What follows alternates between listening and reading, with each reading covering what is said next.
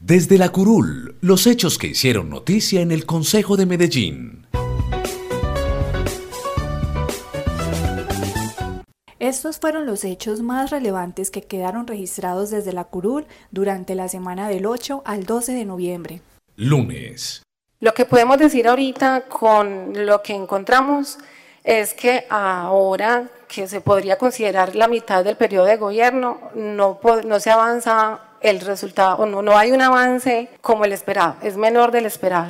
Lógico que faltaría por consolidar eh, octubre, noviembre y diciembre.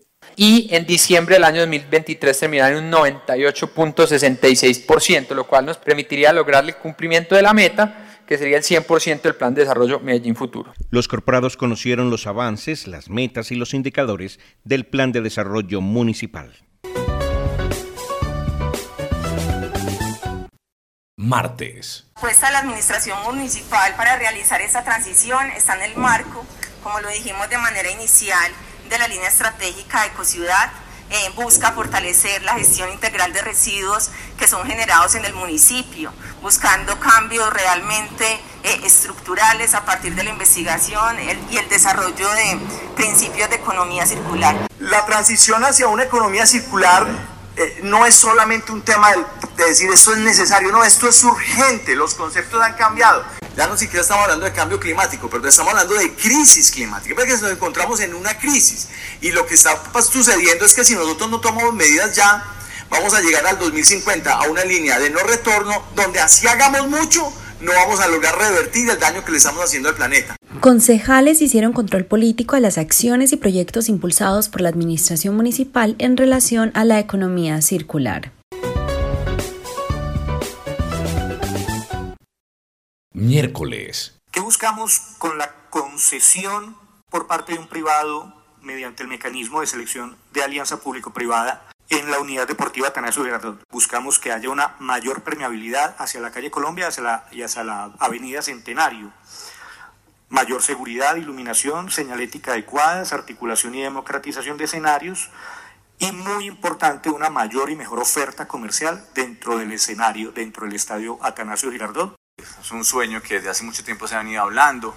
Aquí se le pone pues techo a la Atanasio Girardot y aplaudimos y ojalá realmente tengamos un proyecto a la altura de los mejores del mundo, como se lo merece esta ciudad, una ciudad afiebrada por el deporte y que merece, reitero, merece los mejores escenarios a todo nivel. Corporados discutieron el avance de la modernización de la unidad deportiva Atanasio Girardot y se conoció el presupuesto y ejecución de la contratación.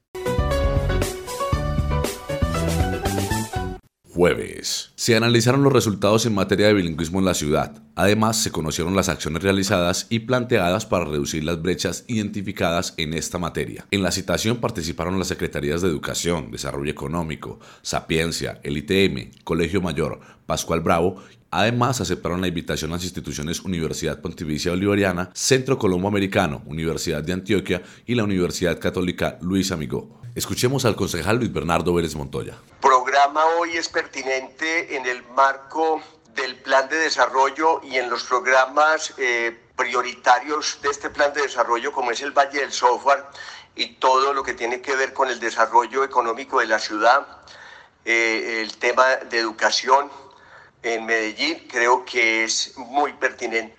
Hacíamos también seguimiento a lo que significaba el bilingüismo eh, en Medellín.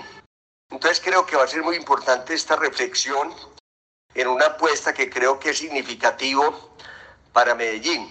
Cómo articular estos esfuerzos, cómo revisar, cómo hacer seguimiento, cómo mirar inclusive hoy más que nunca cuando estamos evaluando el presupuesto para el año 2022, pues bien pertinente es esta discusión para saber con qué recursos contamos para el próximo año en materia de bilingüismo y cuál es la voluntad política para estos programas que están en el plan de desarrollo. Viernes. La administración municipal y en otra plenaria más, ya llevamos varias plenarias, todavía faltan más plenarias, va a eh, tocar uno de los eh, puntos claves eh, del presupuesto para el año 2022. La plenaria de la corporación socializó el proyecto que tiene como propósito aprobar el presupuesto para la ciudad de Medellín para el año 2022 y fue enfocada a darle seguimiento a los acuerdos y al presupuesto asignado a cada dependencia del municipio.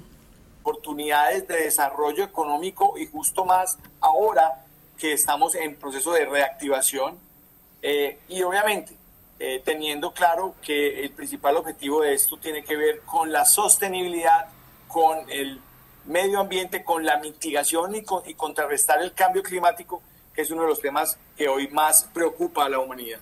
Y entender todo el potencial de negocios que puede haber alrededor de la gestión adecuada de los residuos orgánicos, de los residuos de demolición y construcción, de los plásticos, como por ejemplo ese gran ejemplo que tenemos de una industria potente creada desde Coperenca con el reciclaje y reutilización de PETs eh, y por eso es importantísimo esto.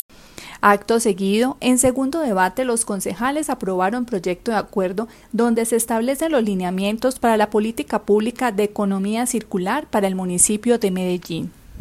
Podcast Consejo de Medellín, una realización de la Unidad de Comunicaciones y Relaciones Corporativas del Consejo de Medellín. El Consejo de Medellín somos tú y yo.